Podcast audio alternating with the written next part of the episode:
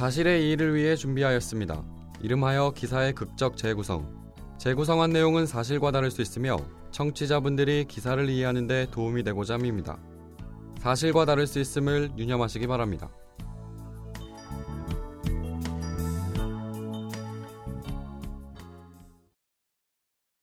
나 김희진은 2013년 7월 11일 금 1천만 원을 세무공무원 고성만에게 차용합니다.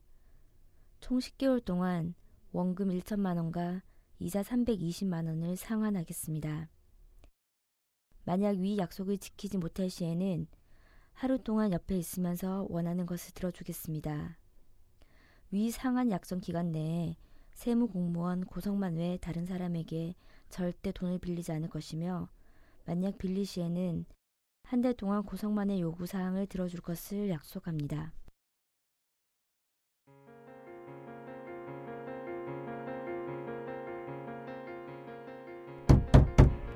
야, 김희진, 집에 있는 거 다 알아. 문 열어.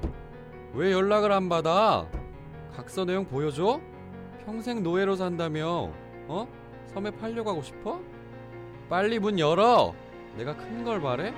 그냥 고분고분 잠자리만 하면 된다니까? 오늘도 고성만은 희진네 집 문을 두드린다. 공무원이라 일찍 끝나는지 매번 같은 시간에 집을 찾아와 같은 협박을 한다. 야 김희진 내가 네 가족 어디 살는지 다 알거든? 어떻게 한번 내가 네 가족한테 네 뭐하고 있는지 말해봐? 어? 그래야 네가 문을 열고 각서를 이행할 거야? 희진은 자신이 일하는 성매매 업소에서 성만을 처음 만났다. 희진이 마음에 들었는지 성만은 자주 희진을 찾아왔다. 어느덧 몸을 팔고 돈을 받는 관계에서 이야기를 주고받는 사이가 되었다 희진의 골치 아픈 문제인 사채 문제를 성만에게 말했던 것이 모든 일의 발단이 되었다. 또다시 성매매 업소를 찾은 성만은 희진에게 자신이 돈을 빌려주겠다고 했다. 자신이 세무공무원임을 밝히며 사채 끌어다 쓰는 것보단 나을 것이라고 했다. 희진은 몇 차례 거절을 했지만 무섭게 독촉하는 사채업자와 하루가 멀다 하고 늘어나는 이자의 무게로 결국 성만에게 돈을 빌리기로 했다. 돈을 빌려주기로 한 날, 성만은 흰 종이 한 장을 들고 와 아무리 우리가 친해도 계약서는 써야 한다며 자신이 불러주는 대로 받아 적고 사인을 하라 했다.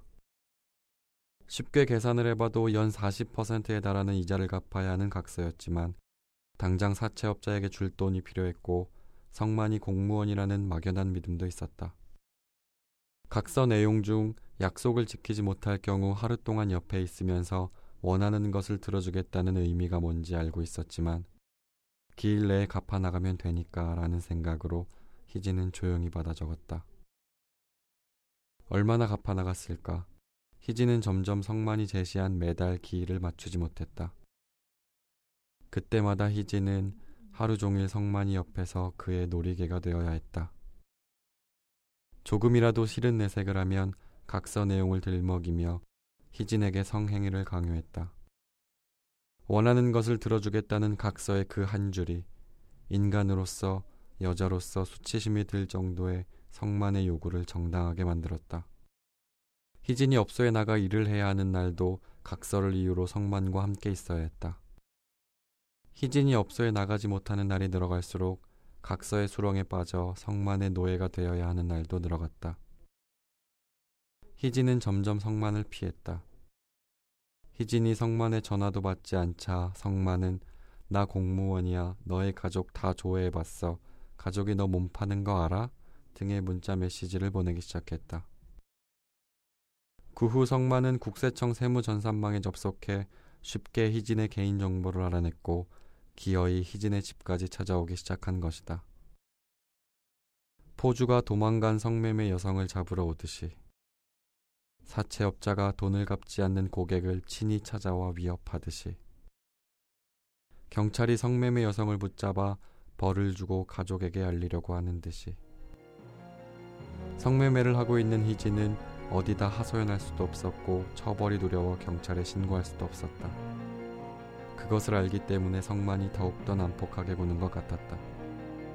지금 희진에게 있어 세무공무원 성만은 포주보다 악랄하고 사채업자보다 더 지독하며 경찰보다 더 두려운 존재다.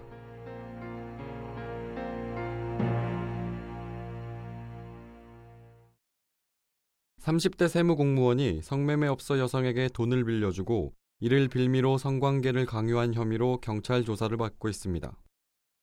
27일 대전지방경찰청 등에 따르면 충북의 한 세무서에서 근무하는 A씨는 성매매업소에서 종업원 B씨를 만나 친분 관계를 쌓았다고 밝혔습니다. A씨는 B씨가 사채이자 문제로 고민하자 돈을 빌려주겠다고 제안하며 기일 내 원금과 이자를 갚지 못하면 원하는 것을 들어준다는 내용의 각서를 쓰게 했습니다. B씨는 2013년 7월부터 최근까지 A씨에게 총 4천여만 원을 빌렸고 원금에 대한 이자는 40%에 달했습니다. A씨는 B씨가 돈을 갚지 못하자 성관계를 요구했고 B씨는 1년 6개월 동안 26차례에 걸쳐 A씨와 성관계를 했습니다. 또 가족에게 알리겠다거나 평생 노예로 살겠다고 하지 않았느냐 등의 문자 메시지를 통해 협박까지 했습니다.